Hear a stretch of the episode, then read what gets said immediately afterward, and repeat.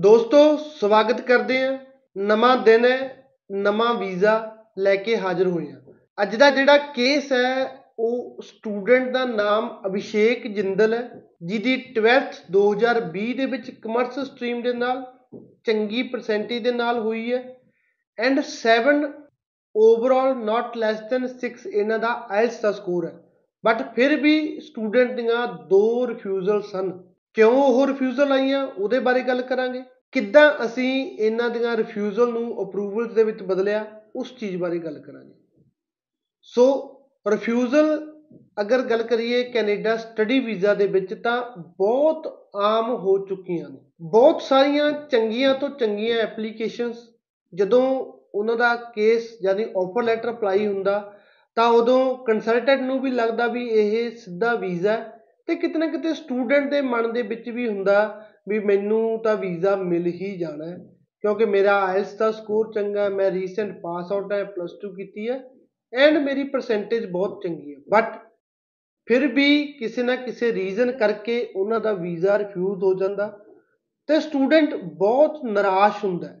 ਉਹਦੇ ਪੇਰੈਂਟਸ ਨਿਰਾਸ਼ ਹੁੰਦੇ ਆ ਤੇ ਕਿਤੇ ਨਾ ਕਿਤੇ ਕੰਸਲਟੈਂਟ ਨੂੰ ਵੀ ਨਿਰਾਸ਼ਾ ਹੀ ਮਿਲਦੀ ਆ ਕਿਉਂਕਿ ਬਹੁਤ ਹੋਪ ਕਿਸੇ ਐਪਲੀਕੇਸ਼ਨ ਤੋਂ ਹੁੰਦੀ ਹੈ। ਬਟ ਅਗਰ ਗੱਲ ਕਰੀਏ ਕੈਨੇਡਾ ਸਟੱਡੀ ਵੀਜ਼ਾ ਦੀ, ਤਾਂ ਨੰਬਰ ਆਫ ਐਪਲੀਕੇਸ਼ਨਾਂ ਇਦਾਂ ਦੀਆਂ ਨੇ ਜਿਨ੍ਹਾਂ ਦਾ ਵੀਜ਼ਾ ਜਿਹੜਾ ਉਹਨਾਂ ਨੂੰ ਜਾਂ ਤਾਂ ਦੂਜੀ ਵਾਰ ਜਾਂ ਤੀਜੀ ਵਾਰ 'ਚ ਮਿਲਿਆ। ਸੋ ਕੈਨੇਡਾ ਸਟੱਡੀ ਵੀਜ਼ਾ ਦੇ ਵਿੱਚ ਅਗਰ ਤੁਹਾਨੂੰ ਰਿਫਿਊਜ਼ਲ ਦਾ ਸਾਹਮਣਾ ਕਰਨਾ ਪੈ ਰਿਹਾ, ਚਾਹੇ ਤੁਹਾਡੀ ਐਪਲੀਕੇਸ਼ਨ ਕਿੰਨੀ ਹੀ ਚੰਗੀ ਕਿਉਂ ਨਾ ਹੋਵੇ, ਘਬਰਾਉਣ ਦੀ ਜ਼ਰੂਰਤ ਨਹੀਂ ਹੈ। ਇਹ ਬਹੁਤ ਆਮ ਗੱਲ ਹੈ। ਬਹੁਤ ਸਾਰੇ ਹੋਰ ਵੀ ਇਦਾਂ ਦੇ ਸਟੂਡੈਂਟ ਨੇ ਤੁਹਾਡੇ ਵਰਗੇ ਜਿਹੜੇ ਪਲੱਸ 2 ਕੀਤੀ ਹੈ ਰੀਸੈਂਟ ਪਾਸ ਆਊਟ ਨੇ 7 ਪਲੱਸ ਬੈਂਡ ਨੇ ਪਰਸੈਂਟੇਜ ਚੰਗੀ ਹੈ ਬਟ ਵੀਜ਼ਾ ਫਿਰ ਵੀ ਰਿਫਿਊਜ਼ ਹੋ ਗਿਆ। ਸੋ ਗੱਲ ਕਰੀਏ ਅਭਿਸ਼ੇਕ ਜਿੰਦਲ ਦੀ। ਅਭਿਸ਼ੇਕ ਜਿੰਦਲ ਜੋ ਕਿ ਰਹਿਣ ਵਾਲੇ ਨੇ, ਟਿੱਬਾ ਕਲੋਨੀ ਰਤੀਆ, ਫਤਿਆਬਾਦ, ਹਰਿਆਣਾ ਦੇ ਰਹਿਣ ਵਾਲੇ ਆ। ਫਤਿਆਬਾਦ ਤੋਂ ਬਠਿੰਡਾ ਆਪਣਾ ਕੇਸ ਅਪਲਾਈ ਕਰਨ ਦੇ ਲਈ ਆਏ ਨੇ। ਓਰੀਜਨਲ ਪਾਸਪੋਰਟ ਰਿਕੁਐਸਟ ਅਭਿਸ਼ੇਕ ਦੀ ਜੋ ਚੀਜ਼ ਐਕਸਪੈਕਟ ਕਰਕੇ ਸਟੂਡੈਂਟ ਜੀ ਇਮੀਗ੍ਰੇਸ਼ਨ ਦੇ ਵਿੱਚ ਆਇਆ, ਕਿਤੇ ਨਾ ਕਿਤੇ ਅਸੀਂ ਉਹ ਚੀਜ਼ ਉਹਨੂੰ ਦੇਣ ਦੇ ਵਿੱਚ ਕਾਮਯਾਬ ਹੋ ਸਕੇ। ਸੋ ਕਿਤੇ ਨਾ ਕਿਤੇ ਪਰਮਾਤਮਾ ਦਾ ਬਹੁਤ ਵੱਡਾ ਰੋਲ ਰਹਿੰਦਾ। ਮੈਂ ਤਾਂ ਹਮੇਸ਼ਾ ਹੀ ਜਿਹੜਾ ਕਹਿੰਦਾ ਵੀ ਅਗਰ ਕੁਝ ਵੀ ਹੁੰਦਾ, ਤਾਂ ਉਹ ਰਿਫਿਊਜ਼ਲ ਵੀ ਆਉਂਦੀ ਹੈ, ਤਾਂ ਵੀ ਕੁਛ ਨਾ ਕੁਛ ਸੋਚ ਕੇ ਹੀ ਆਉਂਦੀ ਹੈ। ਅਗਰ ਅਪਰੂਵਲ ਵੀ ਆਉਂਦੀ ਹੈ, ਤਾਂ ਵੀ ਕੁਛ ਨਾ ਕੁਛ ਸੋਚ ਕੇ ਆਉਂਦੀ ਹੈ। ਸੋ ਪਰਮਾਤਮਾ ਦਾ ਭਾਣਾ ਮੰਨ ਕੇ ਹੀ ਹਰੇਕ ਚੀਜ਼ ਨੂੰ ਐਕਸੈਪਟ ਕਰਨਾ ਚਾਹੀਦਾ। ਅਪਰੂਵਲ ਆਉਣ ਤੇ ਜ਼ਿਆਦਾ ਖੁਸ਼ ਨਹੀਂ ਹੋਣਾ ਚਾਹੀਦਾ ਤੇ ਰਿਫਿਊਜ਼ਲ ਆਉਣ ਤੇ ਜ਼ਿਆਦਾ ਦੁਖੀ ਵੀ ਨਹੀਂ ਹੋਣਾ ਚਾਹੀਦਾ। ਸੋ ਸਟੂਡੈਂਟ ਦੀ ਹੁਣ ਐਜੂਕੇਸ਼ਨ ਦੀ ਗੱਲ ਕਰੀਏ 2020 ਕਮਰਸ ਸਟਰੀਮ ਦੇ ਨਾਲ ਬੱਚਾ 12th ਪਾਸ ਕਰਦਾ ਉਸ ਤੋਂ ਬਾਅਦ ਆਇਲਸ ਕਰਦਾ 7 ਨਾਟ ਲੈਸ ਦੈਨ 6 ਉਹ ਆਇਲਸ ਦਾ ਸਕੋਰ ਲੈਂਦਾ ਹੁਣ ਸਟੂਡੈਂਟ ਦੇ ਓਵਰਆਲ 65 ਤੋਂ 70% ਸਨ ਬਟ ਕਿਉਂਕਿ ਕਮਰਸ ਕੀਤੀ ਹੈ ਬਿਜ਼ਨਸ ਇਕਨੋਮਿਕਸ ਐਂਡ ਅਕਾਊਂਟਸ ਦਾ ਜਿਹੜਾ ਇੰਡੀਵਿਜੂਅਲ ਅਕਾਊਂਟਸ ਦੇ ਵਿੱਚੋਂ ਬੱਚੇ ਨੂੰ 50 ਦੇ ਅਰਾਊਂਡ ਹੀ ਸਕੋਰ ਜਿਹੜਾ ਸੀ। ਸੋ ਦੋ ਰਿਫਿਊਜ਼ਲਾਂ ਸਨ। ਪਹਿਲਾਂ ਵਾਲੇ ਕੰਸਲਟੈਂਟ ਤੋਂ ਕੀ ਗਲਤੀ ਹੋਈ? ਉਹਨਾਂ ਨੇ ਪ੍ਰੋਗਰਾਮ ਜਿਹੜਾ ਉਹ ਅਕਾਊਂਟ ਦੇ ਰਿਲੇਟਡ ਲੈ ਕੇ ਦਿੱਤਾ। ਕਿਉਂਕਿ ਕੰਸਲਟੈਂਟ ਨੇ ਵੀ ਕੀ ਦੇਖਿਆ ਵੀ 70% ਬੱਚੇ ਦੇ ਹੈਗੇ ਨੇ, ਇਹਦਾ ਤਾਂ ਵੀਜ਼ਾ ਆ ਹੀ ਜਾਣਾ। ਬਟ 70% ਓਵਰਆਲ ਬੱਚੇ ਦੇ ਸਨ। ਮੇਨ ਸਬਜੈਕਟ ਜਿਹੜੇ ਕੋਰ ਸਬਜੈਕਟ ਸਨ, ਉਹਦੇ ਵਿੱਚੋਂ ਜੋ ਅਕਾਊਂਟ ਹੈ, ਉਹਦੇ ਵਿੱਚ 50 ਦੇ ਲਗਭਗ ਹੀ ਬੱਚੇ ਦਾ ਸਕੋਰ ਸੀ। ਗਲਤੀ ਕੀ ਹੋਈ? ਅੱਗੇ ਪ੍ਰੋਗਰਾਮ ਵੀ ਜਿਹੜਾ ਅਕਾਊਂਟਸ ਦੇ ਰਿਲੇਟਡ ਲਿੱਤਾ ਗਿਆ। ਸੋ ਆਫੀਸਰ ਨੇ ਕੀ ਦੇਖਿਆ? ਬੱਚਾ ਅਕਾਊਂਟਸ ਦੇ ਲਈ ਕੈਨੇਡਾ ਆ ਰਿਹਾ। ਆਲਰੇਡੀ ਅਕਾਊਂਟਸ ਦੇ ਵਿੱਚੋਂ ਬੱਚੇ ਦੀ ਜਿਹੜੀ ਪਰਫਾਰਮੈਂਸ ਆ, ਉਹ 100 100 ਆ। ਇਸੇ ਰੀਜ਼ਨ ਕਰਕੇ ਦੋ ਵਾਰ ਇਹਨਾਂ ਦਾ ਵੀਜ਼ਾ ਰਿਫਿਊਜ਼ ਹੋਇਆ। ਉਸ ਤੋਂ ਬਾਅਦ ਸਟੂਡੈਂਟ ਸਾਡੇ ਕੋਲ ਆਇਆ, ਅਸੀਂ ਇਹ ਚੀਜ਼ ਨੋਟ ਕੀਤੀ, ਕਿਉਂਕਿ ਬਿਜ਼ਨਸ ਦਾ ਸਕੋਰ ਬੱਚੇ ਦਾ ਅੱਛਾ ਸੀਗਾ, ਤਾਂ ਅਸੀਂ ਇਹਨਾਂ ਨੂੰ ਲਾਇਲਿਸਟ ਕਾਲਜ ਦੇ ਵਿੱਚ ਬਿਜ਼ਨਸ ਦਾ ਡਿਪਲੋਮਾ ਲੈ ਕੇ ਦਿੱਤਾ।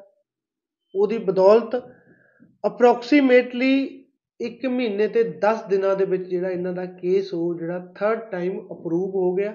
ਬਹੁਤ ਸਾਰੀਆਂ ਐਪਲੀਕੇਸ਼ਨਾਂ ਇਦਾਂ ਦੀਆਂ ਨੇ, ਮੈਂ ਹਮੇਸ਼ਾ ਕਹਿਣਾ ਬੱਚੇ ਦਾ ਨਾਨ ਮੈਡੀਕਲ ਕੀਤਾ ਹੁੰਦਾ ਓਵਰਆਲ 70% ਹੈ ਬਟ ਮੈਥ ਦੇ ਵਿੱਚੋਂ 49 50 51 2 ਸਕੋਰ ਹੁੰਦਾ। ਆਫਰ ਅਪਲਾਈ ਕਰਦੇ ਆ ਕੰਪਿਊਟਰ ਸਿਸਟਮ ਟੈਕਨੀਸ਼ੀਅਨ ਦੇ ਵਿੱਚ ਜਾਂ ਕੰਪਿਊਟਰ ਪ੍ਰੋਗਰਾਮਰ ਦੇ ਵਿੱਚ, ਜਿਹੜਾ ਡਾਇਰੈਕਟ ਡਾਇਰੈਕਟ ਰਿਲੇਟ ਕਰਦਾ ਮੈਥ ਤੇ। ਸੋ ਬੱਚਾ ਕੰਪਿਊਟਰ ਟੈਕਨੀਸ਼ੀਅਨ ਦੇ ਵਿੱਚ ਆ ਰਿਹਾ, ਉਹਦੇ ਲਈ ਮੈਥ ਚਾਹੀਦਾ। ਮੈਥ ਦਾ ਸਕੋਰ ਬੱਚਾ ਪੂਰੇ ਪੂਰੇ ਨੰਬਰਾਂ ਤੇ ਪਾਸ ਹੋਇਆ, ਤਾਂ ਉੱਥੇ ਆਫੀਸਰ ਕੋਲ ਇੱਕ ਮੌਕਾ ਹੈ ਤੁਹਾਡੀ ਐਪਲੀਕੇਸ਼ਨ ਰਿਫਿਊਜ਼ ਕਰਨ। ਸੇਮ ਬੱਚੇ ਨੇ ਕਮਰਸ ਕੀਤੀ ਹੈ, ਬੱਚੇ ਦਾ ਬਿਜ਼ਨਸ ਦਾ ਸਕੋਰ ਜਿਹੜਾ ਪੂਰੇ ਪੂਰੇ ਨੰਬਰਾਂ ਤੇ ਪਾਸ ਹੋਇਆ ਬਟ ਪ੍ਰੋਗਰਾਮ ਅੱਗੇ ਬਿਜ਼ਨਸ ਦਾ ਲੈ ਕੇ ਦਿੱਤਾ ਜਾਂਦਾ, ਉੱਥੇ ਵੀ ਆਫੀਸਰ ਕੋਲ ਇੱਕ ਆਪਸ਼ਨ ਆ ਤੁਹਾਡਾ ਵੀਜ਼ਾ ਰਿਫਿਊਜ਼ ਕਰਨ ਦੀ। ਸੋ ਹਮੇਸ਼ਾ ਜਿਹੜੇ ਤੁਹਾਡੇ ਮੇਨ ਸਬਜੈਕਟ ਹੈ, ਉਹਨਾਂ ਦੀ ਇੰਡੀਵਿਜੂਅਲ ਕਿੰਨੀ ਪਰਫਾਰਮੈਂਸ ਹੈ ਥਰੈਟੀਕਲ ਕਿੰਨਾ ਸਕੋਰ ਹੈ ਪ੍ਰੈਕਟੀਕਲ ਕਿੰਨਾ ਸਕੋਰ ਹੈ, ਇਹ ਬਹੁਤ ਮੈਟਰ ਕਰਦਾ। ਪ੍ਰੋਗਰਾਮ ਚੂਜ਼ ਕਰਨ ਵੇਲੇ ਬਹੁਤ ਧਿਆਨ ਦੇ ਨਾਲ ਆਪਾਂ ਨੂੰ ਇਹ ਚੀਜ਼ ਕਰਨਾ ਚਾਹੀਦਾ। ਬਹੁਤ ਧਿਆਨ ਦੇ ਨਾਲ ਕਾਲਜ ਚੂਜ਼ ਕਰਨਾ ਚਾਹੀਦਾ। ਬਹੁਤ ਧਿਆਨ ਦੇ ਨਾਲ ਪ੍ਰੋਗਰਾਮ ਚੂਜ਼ ਕਰਨਾ ਚਾਹੀਦਾ। ਕਿਸ ਪ੍ਰੋਗਰਾਮ ਦੇ ਵਿੱਚੋਂ ਬੱਚਾ ਪੜਨ ਜਾ ਰਿਹਾ ਉਸ ਦੀ ਰਿਕੁਆਇਰਮੈਂਟ ਕੀ ਹੈ?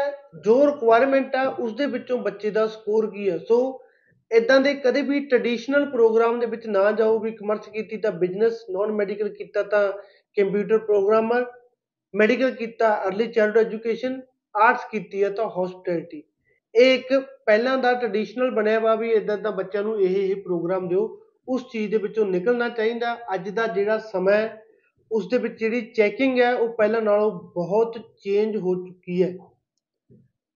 ਰੈਲੇਵੈਂਸੀ ਦਾ ਕਰਕੇ ਬਹੁਤ ਸਾਰੀਆਂ ਐਪਲੀਕੇਸ਼ਨਾਂ ਰਿਫਿਊਜ਼ਡ ਹੁੰਦੀਆਂ। ਸੋ ਅਗਰ ਇਸ ਚੀਜ਼ ਦਾ ਤੁਸੀਂ ਧਿਆਨ ਰੱਖੋਗੇ, ਤਾਂ 5 ਤੋਂ 10% ਤੁਸੀਂ ਆਪਣੇ ਚਾਂਸਸ ਆਫ ਵੀਜ਼ਾ ਜਿਹੜੇ ਉਹ ਵਧਾ ਲਓਗੇ। ਅਗਰ ਤੁਸੀਂ ਇੰਡੀਵਿਜੂਅਲ ਸਬਜੈਕਟ ਦੀ ਪਰਫਾਰਮੈਂਸ ਦੇ ਹਿਸਾਬ ਦੇ ਨਾਲ ਆਪਣਾ ਅੱਗੇ ਦਾ ਪ੍ਰੋਗਰਾਮ ਚੂਜ਼ ਕਰੋ।